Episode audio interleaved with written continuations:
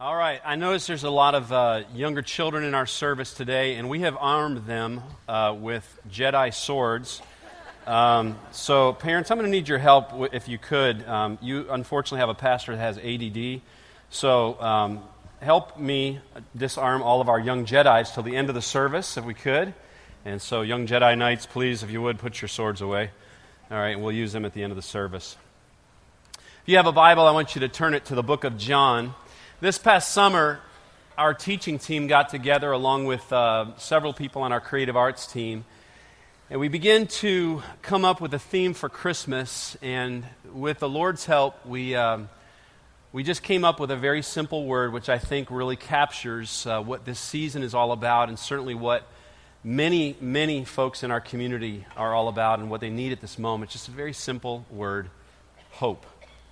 What we agreed upon was that more than anything else during this Christmas season in Northwest Atlanta, people just simply need hope.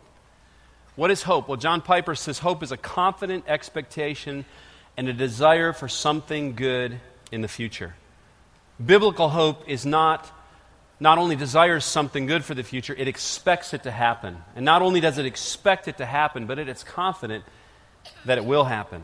Back when we were planning and, and talking even about our, our, our, our, hope offering, we for years had called it a gift offering. We changed it this year to reflect um, even more so what we feel like um, is a better reflection of, of, what we're trying to do with the offering. But we were thinking about just the, so many people who are struggling in our community right now, several people who are dealing with illnesses. We still hear of people who are losing jobs, some people who are losing their homes. Um, at the time that we we're planning this whole weekend out. Uh, we had two of our staff members that were dealing with life threatening uh, bouts with cancer. Uh, thank God both of those individuals have been healed.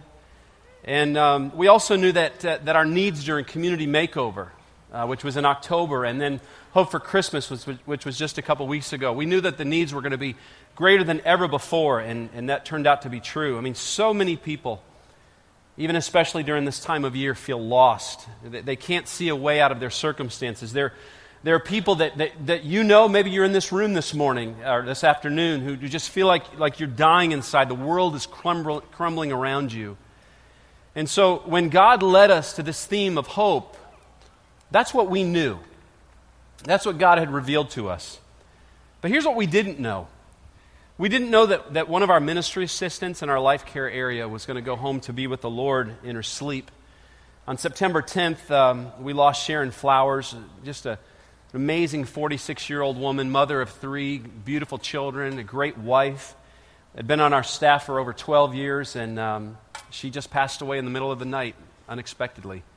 We certainly didn't know that on November 21st, our, our worship pastor, Andrew Prey, was going to be tragically killed in a cycling accident Andrew, as you know, is 30 years old and, and uh, has three beautiful children, all under the age of eight. Um, uh, husband to Courtney, who has, has, sung alongside of him for the, the last couple of years. And uh, that funeral now has been viewed over 18,200 times in 57 different countries. I mean, it's been amazing, just the, the, the outreach that Andrew's life has had on so many people. And just as all, just with everything that we've been through, uh, we, we've grieved our staff, our church, we've grieved together. This has been a difficult season for all of us. We, we didn't realize how much that we were going to need this, this theme of hope ourselves when we were planning this Christmas weekend out.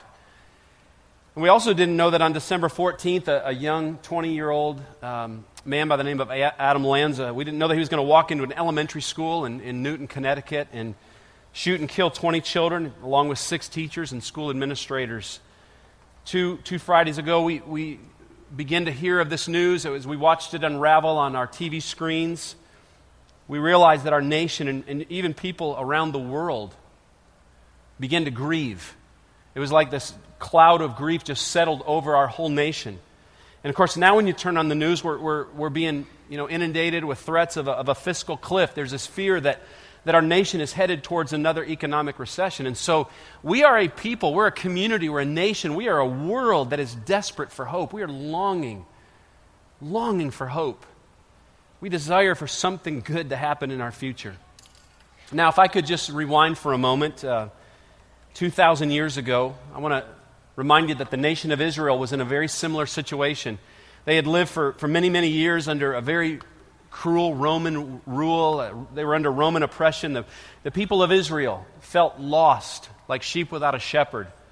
They couldn't, they couldn't see their way out of their circumstances. And they had, they had moments where they just felt like everything inside of them was just dying. And on top of that, their very own king, their Jewish king, Herod, was, uh, was, was a complete psychopath. I mean, if you remember the Christmas story after Herod had met with the wise men, he ordered that every male child under the age of two years old in Bethlehem and its surrounding regions should be killed.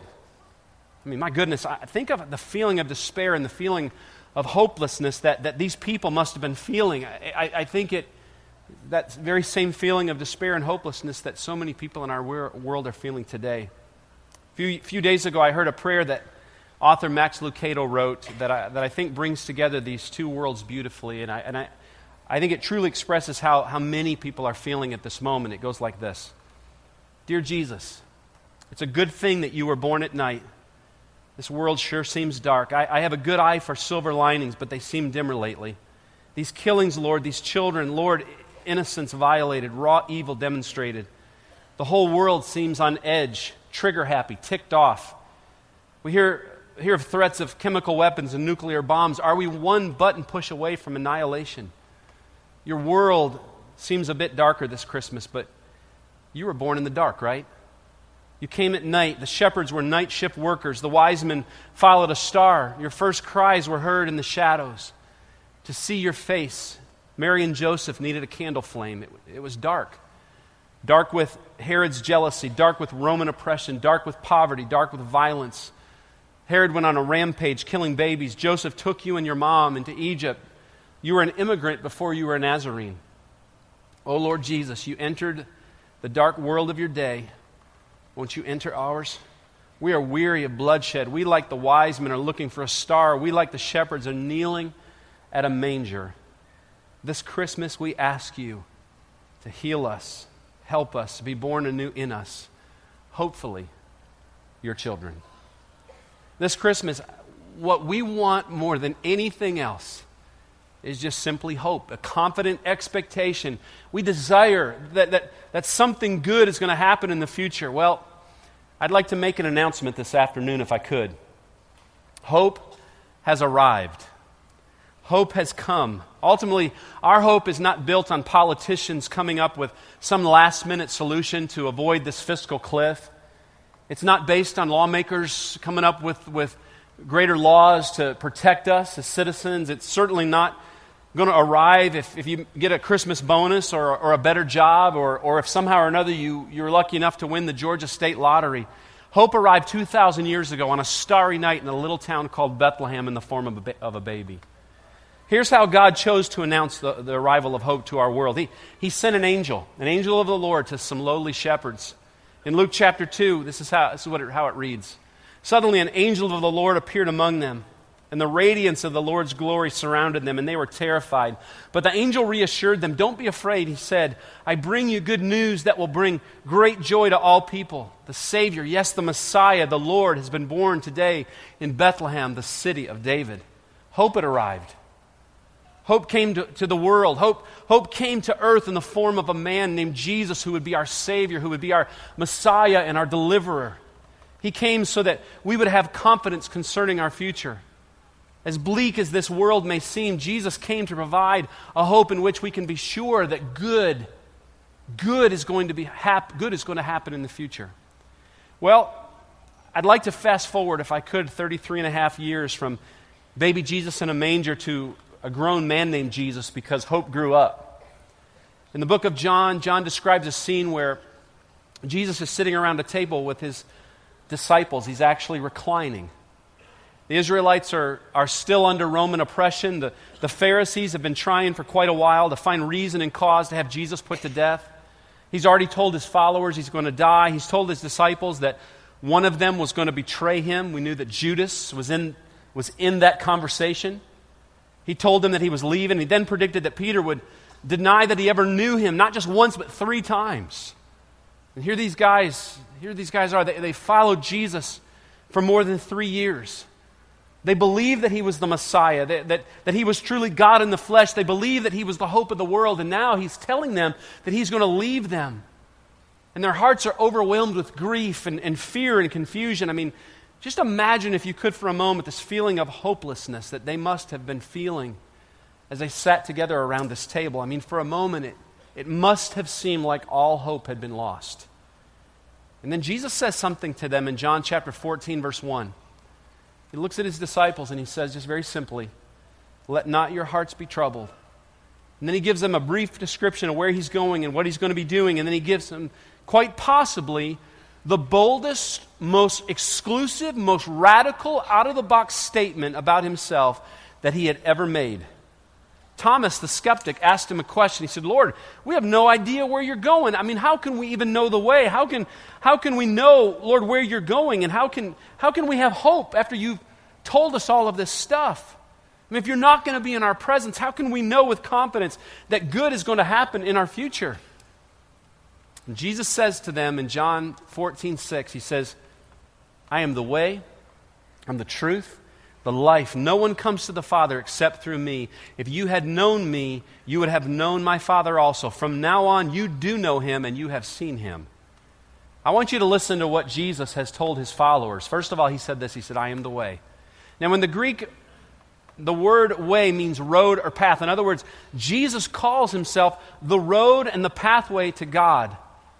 One of the things that we have heard uh, a lot over the last uh, couple weeks as people have tried to make sense of God during times of tragedy is that um, there are many paths to God, or that we all worship the same one, or that somehow or another all roads are going to, to lead to the same place. We've heard that, that you can be a Buddhist, or you can be a Muslim, or a Hindu, or a Scientologist, or even an animist, or a Mormon. It really doesn't matter because that's just your path to the same God that ultimately all religions worship. But Jesus makes a very bold, very exclusive comment here. He, he doesn't say, guys, I, am one of many paths to God. No, he says, I am the only way to God. I'm the only path. I'm the only road. If you really want to know how to get to where God is, if you want to know God intimately and personally, then look to me because if you know Him, you know, you also know me. There's only one path to get to heaven. There's only one path to God. There's only one path to redemption and forgiveness. And Jesus says, I'm that way. Then He says, it's a good time to clap. That's good news. Then he says this He says, I'm the truth. Now, in John chapter 1, the disciples, John points back to the Christmas story, and he makes, he makes this comment about Jesus in John 1 14. He says, And the Word became flesh and dwelt amongst us, and we've seen his glory, glory as of the only Son from the Father, full of grace and truth. John refers to Jesus as the Word, and when he uses the word word, it's a capital W. It's the Greek word logos, and it means divine self expression or speech. When John calls Jesus the Word, he is saying that Jesus is the expression of all that is true about God. When Jesus says, I am the truth, he's telling his disciples that the true expression of God is now in the world. In other words, if you want to know what God is like, then, then look to him because not only is he God in the flesh, but he's he is showing them. He's showing them everything that is true about God. He doesn't call himself a truth or, or a truth of some God, but he calls himself the truth concerning the one and only God. And by claiming himself as truth, he, he put a stamp of false, a big stamp of false across every other belief system and religion. He makes a very, very bold, very exclusive announcement. He says, when it comes to revealing, when it comes to expressing, when it comes to demonstrating and being the truth about God, he says, I am it. He says, I am the truth. And then he says, I'm the life. In John 1 1, he says, In the beginning was the Word, and the Word was with God, and the Word was God. He was in the beginning with God. All things were made through him, and without him was not anything made that was made. In him was life, and the life was the light of men. John says that Jesus is the one who holds life in his hands. He is responsible for physical life. He says, through, through him all things were created. Without him, nothing would have been created. He was not only there when everything came, came into existence, but Jesus is saying, listen, I, I, I played a huge role in creating it. But he's also responsible for spiritual and eternal life. In verse 4, John tells us that when Christ came to this world, The life that he brought with him was the life that men needed. It was the life they had been waiting for. It was spiritual life. In John 4:16, Jesus is simply reminding us that, that he is the author and the giver of both physical and spiritual life. He is not just a source of life, he is the source of life. And only because of him are we able to move and breathe. And only because of him and through him are we able to have eternal life after our lives on this earth are over. So, how does this bold, very exclusive, radical, out of the box statement give us hope? Well, to sum up this whole statement in three words, all we have to say this afternoon is this Jesus is hope. Jesus is hope. Jesus said, If you know me, you also know my Father. And since you do know him, you've also seen him. Listen, we live in a dark world. Life can be extremely difficult, especially when you go through seasons of loss or seasons of grief or seasons of pain. Sometimes we feel lost. Sometimes we feel like we can't find our way. Sometimes we feel like the walls are caving in around us. However, there's a way, there's a truth, there's a life, there's always hope because Jesus is hope. Well, how can we trust that these words are true? I mean, we, we walk into a place like this, and, and some of you, I, I know that maybe you haven't been in church in a long time, or maybe you've never been in a church. And um, you listen to words like this, and you're looking at the Bible, you're listening to the words of Jesus, and I know that there are a lot of skeptics out there. I mean, how can we trust that what Jesus said is actually true? I mean, can't we all figure out this thing on our own? Can't we all figure out our own path, our own way, our own truth? I mean, how can we know with confidence that what Jesus says is really ultimately truth? Well, you have to look at Old Testament prophecies, first of all. Jesus' birth, his life, his death, they perfectly fulfilled Old Testament prophecies. Old Testament prophets, they described, hundreds of years before it ever happened, they described the, the, the Savior's birth and his life and his death and his resurrection down to, the, down to a T. Jesus matched every single description. When, when Jesus was born to a virgin in a, in a tiny town called Bethlehem, he began fulfilling prophecies. Statistics state that there is a 1 in 100 million billion chance to fulfill even eight prophecies, and yet Jesus fulfilled over 300 of them. The I am statements that we've been studying here at Westridge over the last several weeks are fulfillment of Old Testament prophecy. So you go back and you look at the Old Testament and you can see you can see the fulfillment of truth. We also can look at some of Jesus' other claims and even his miracles.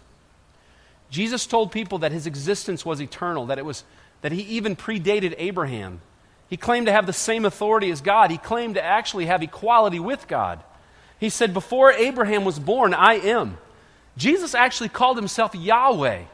Now, I want you to know that would have been considered blasphemous, a cause for death in Jewish culture. There were also eyewitnesses that watched him turn water into wine. There were those that were with him when he he looked at hurricane sized winds out in the middle of, an, uh, uh, in the middle of a big lake and with, with just a couple words, calm the seas.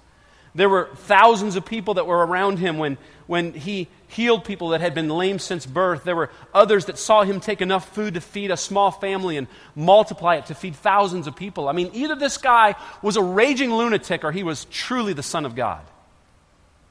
And then we look at the empty tomb. Three days after Jesus' crucifixion, the disciples found an empty tomb. Listen, the Roman authorities, they did everything they could to prove that resurrecting from the dead was totally impossible. They took a huge, massive stone and rolled it in front of the en- entrance of Jesus' grave. They put the Roman seal on it. They put big armed Roman soldiers in front of the tomb. And yet, when Mary Magdalene and the other Mary, the, the mother of James and John, went to the tomb, there was no body. I mean, think about this. Had the Romans been able to produce a body, Christianity would have died right there on the spot. But Jesus didn't just rise from the dead. He walked amongst people. More than 500 people give eyewitness to the fact that they saw a risen Jesus. Hallucinations don't happen in groups. Jesus made a very bold statement. He said, I am the way. He said, I'm the truth and I'm the life. And when he did, it was, per- it was in perfect alignment with God's word. And because of that, we can know that what Jesus says is absolute truth. Well, if this Jesus made the statement, and we know it's true, then how can Jesus be our hope this Christmas? Because I tell you, there, there's a lot of folks in this room tonight that truly need hope.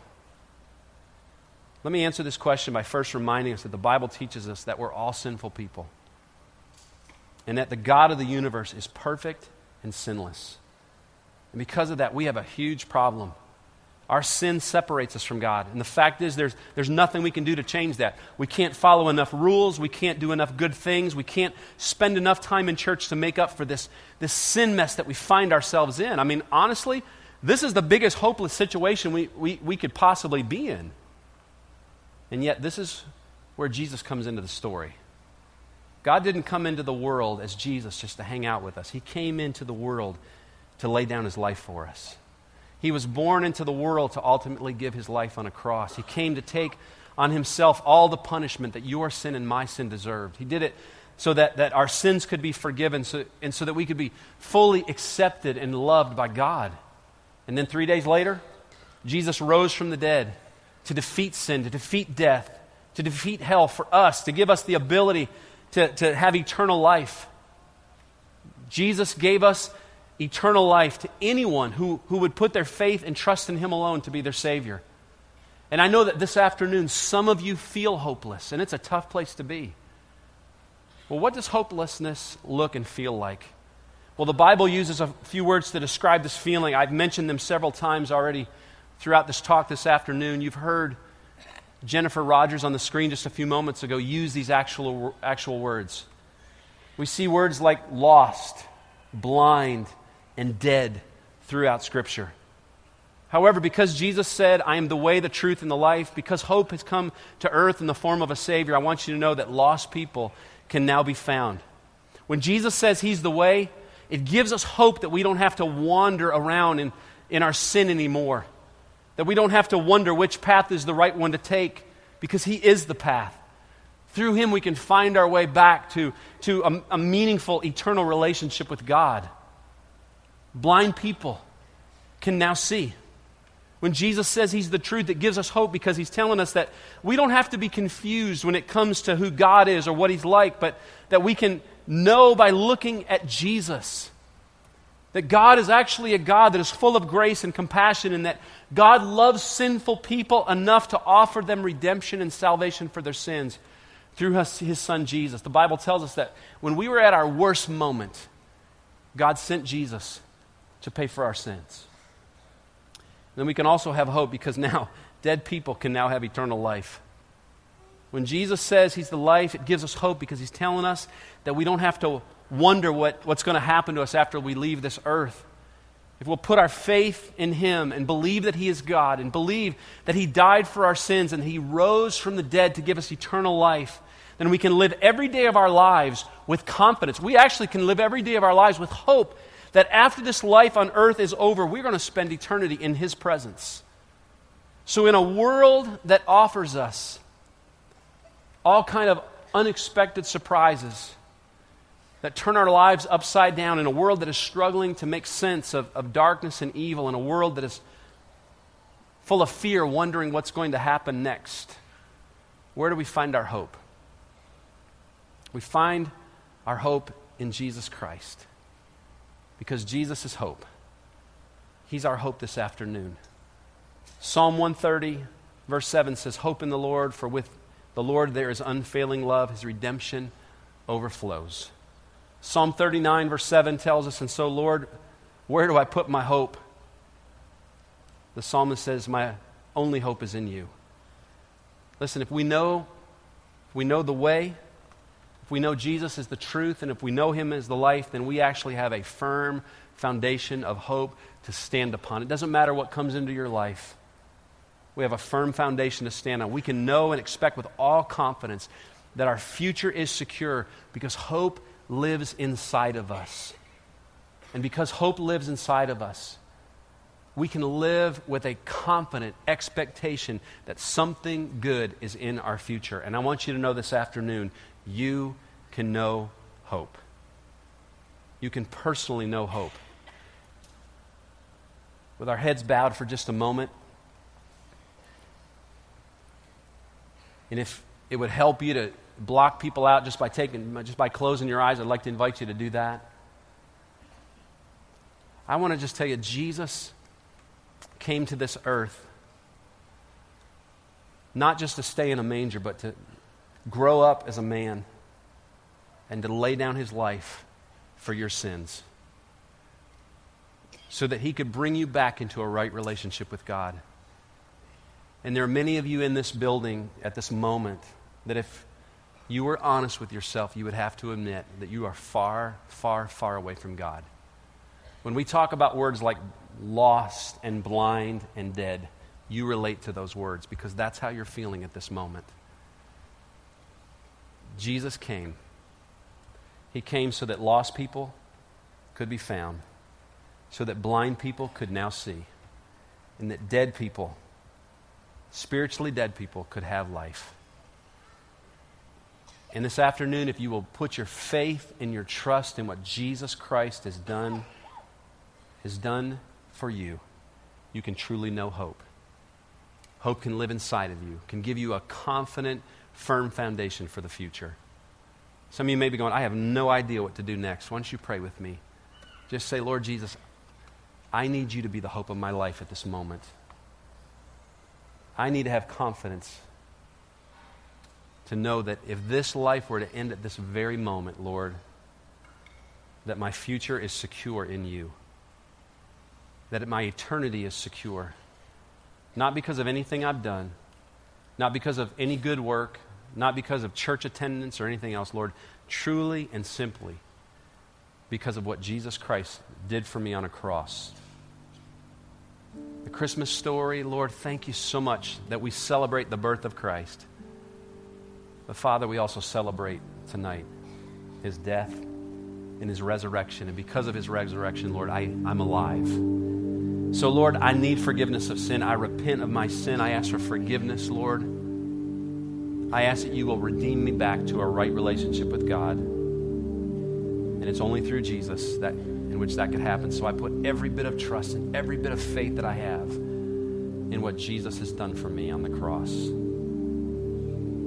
And today I receive the free gift of salvation to make the right things right with God. Thank you, Lord, for what you've done for me. In Jesus' name.